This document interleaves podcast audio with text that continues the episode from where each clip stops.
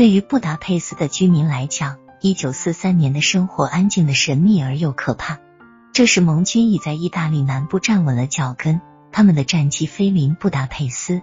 在这座城市仿佛遭受攻击的威胁时，在欧洲的另一些地方，激战升级了，危险即将降临匈牙利。煤炭短缺，学校也因怕遭空袭而关闭。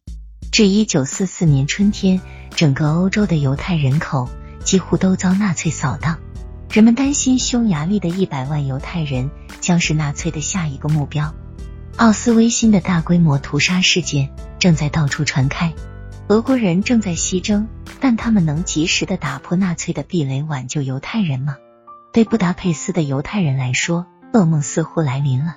一九四四年三月十九日是个星期天，因此索罗斯一家在洛巴岛，他们远在他乡。没有耳闻目睹布达佩斯南面近处发生的骇人事件。德国坦克正沿着多瑙河的布达佩斯两岸行进，纳粹的侵略正在扩展。这是一场和平的侵略，没有枪声，只有坦克车链和马达的轰鸣。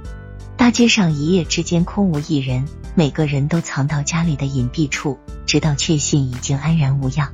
他们主要的下意识动作是抓起电话。同布达佩斯的大多数人一样，乔治认为纳粹对他的祖国的侵略是短暂的，很可能不会超过六周。他似乎在寻找感觉，在别的一些地方，纳粹在退却，战争似乎马上会过去。六周并不漫长，但谁也说不准。唯一能做的是往好处想，并销声匿迹，在大街上逗留，可能就是死亡。布达佩斯的犹太人团体分成了乐观派和现实派。乐观派死抱住他们的幻觉，直到三月十九日希特勒的军队开进的最后一刻。甚至纳粹的坦克已驰过大街，他们还认为犹太人的命运不会太坏。欧洲别处有关犹太人大屠杀的报道不可能真实，战争无论如何会迅速结束。现实派也认为战争会马上结束，但他们相信奥斯辛威大屠杀。另外，他们怀疑战争会马上结束。犹太人会得到挽救。迪华达索罗斯相信了战争的喧嚣。他在纳粹上台十年以来，就一直关注这个党。他看到了纳粹的恶性膨胀，毫无理智的暴力已侵入世界大战。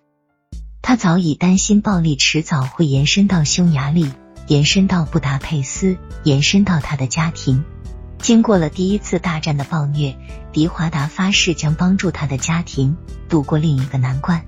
他没有经济上的担忧，因为他在战争早期就卖掉了一些不动产。他有着高度的自信，他的冷静安慰了乔治、保罗和伊丽莎白。斐热格奈格当时是一个十三岁的男孩，回想起他的父亲那年春天做的充满伤心和恐惧的猜谜游戏，预言他的家庭和朋友中有多少人将要消失，至少有半数被他父亲不幸言中。他的父亲缓了口气。胸有成竹的说：“不会是索罗斯一家，不会。迪华达是个幸存者，他将照看他的家庭。在后来的十二个月里，有数万布达佩斯犹太人被杀。鬼使神差般的证实了斐热格奈格的父亲的预言。幸存者包括乔治索罗斯和他的家庭，经历了可怕的日日夜夜。纳粹当局给布达佩斯犹太人委员会以这样的重任。”在犹太人社区传播、张贴驱逐犹太人出国的告示，委员会却把这个可怕的任务推给了幼稚孩童。乔治就是其中之一。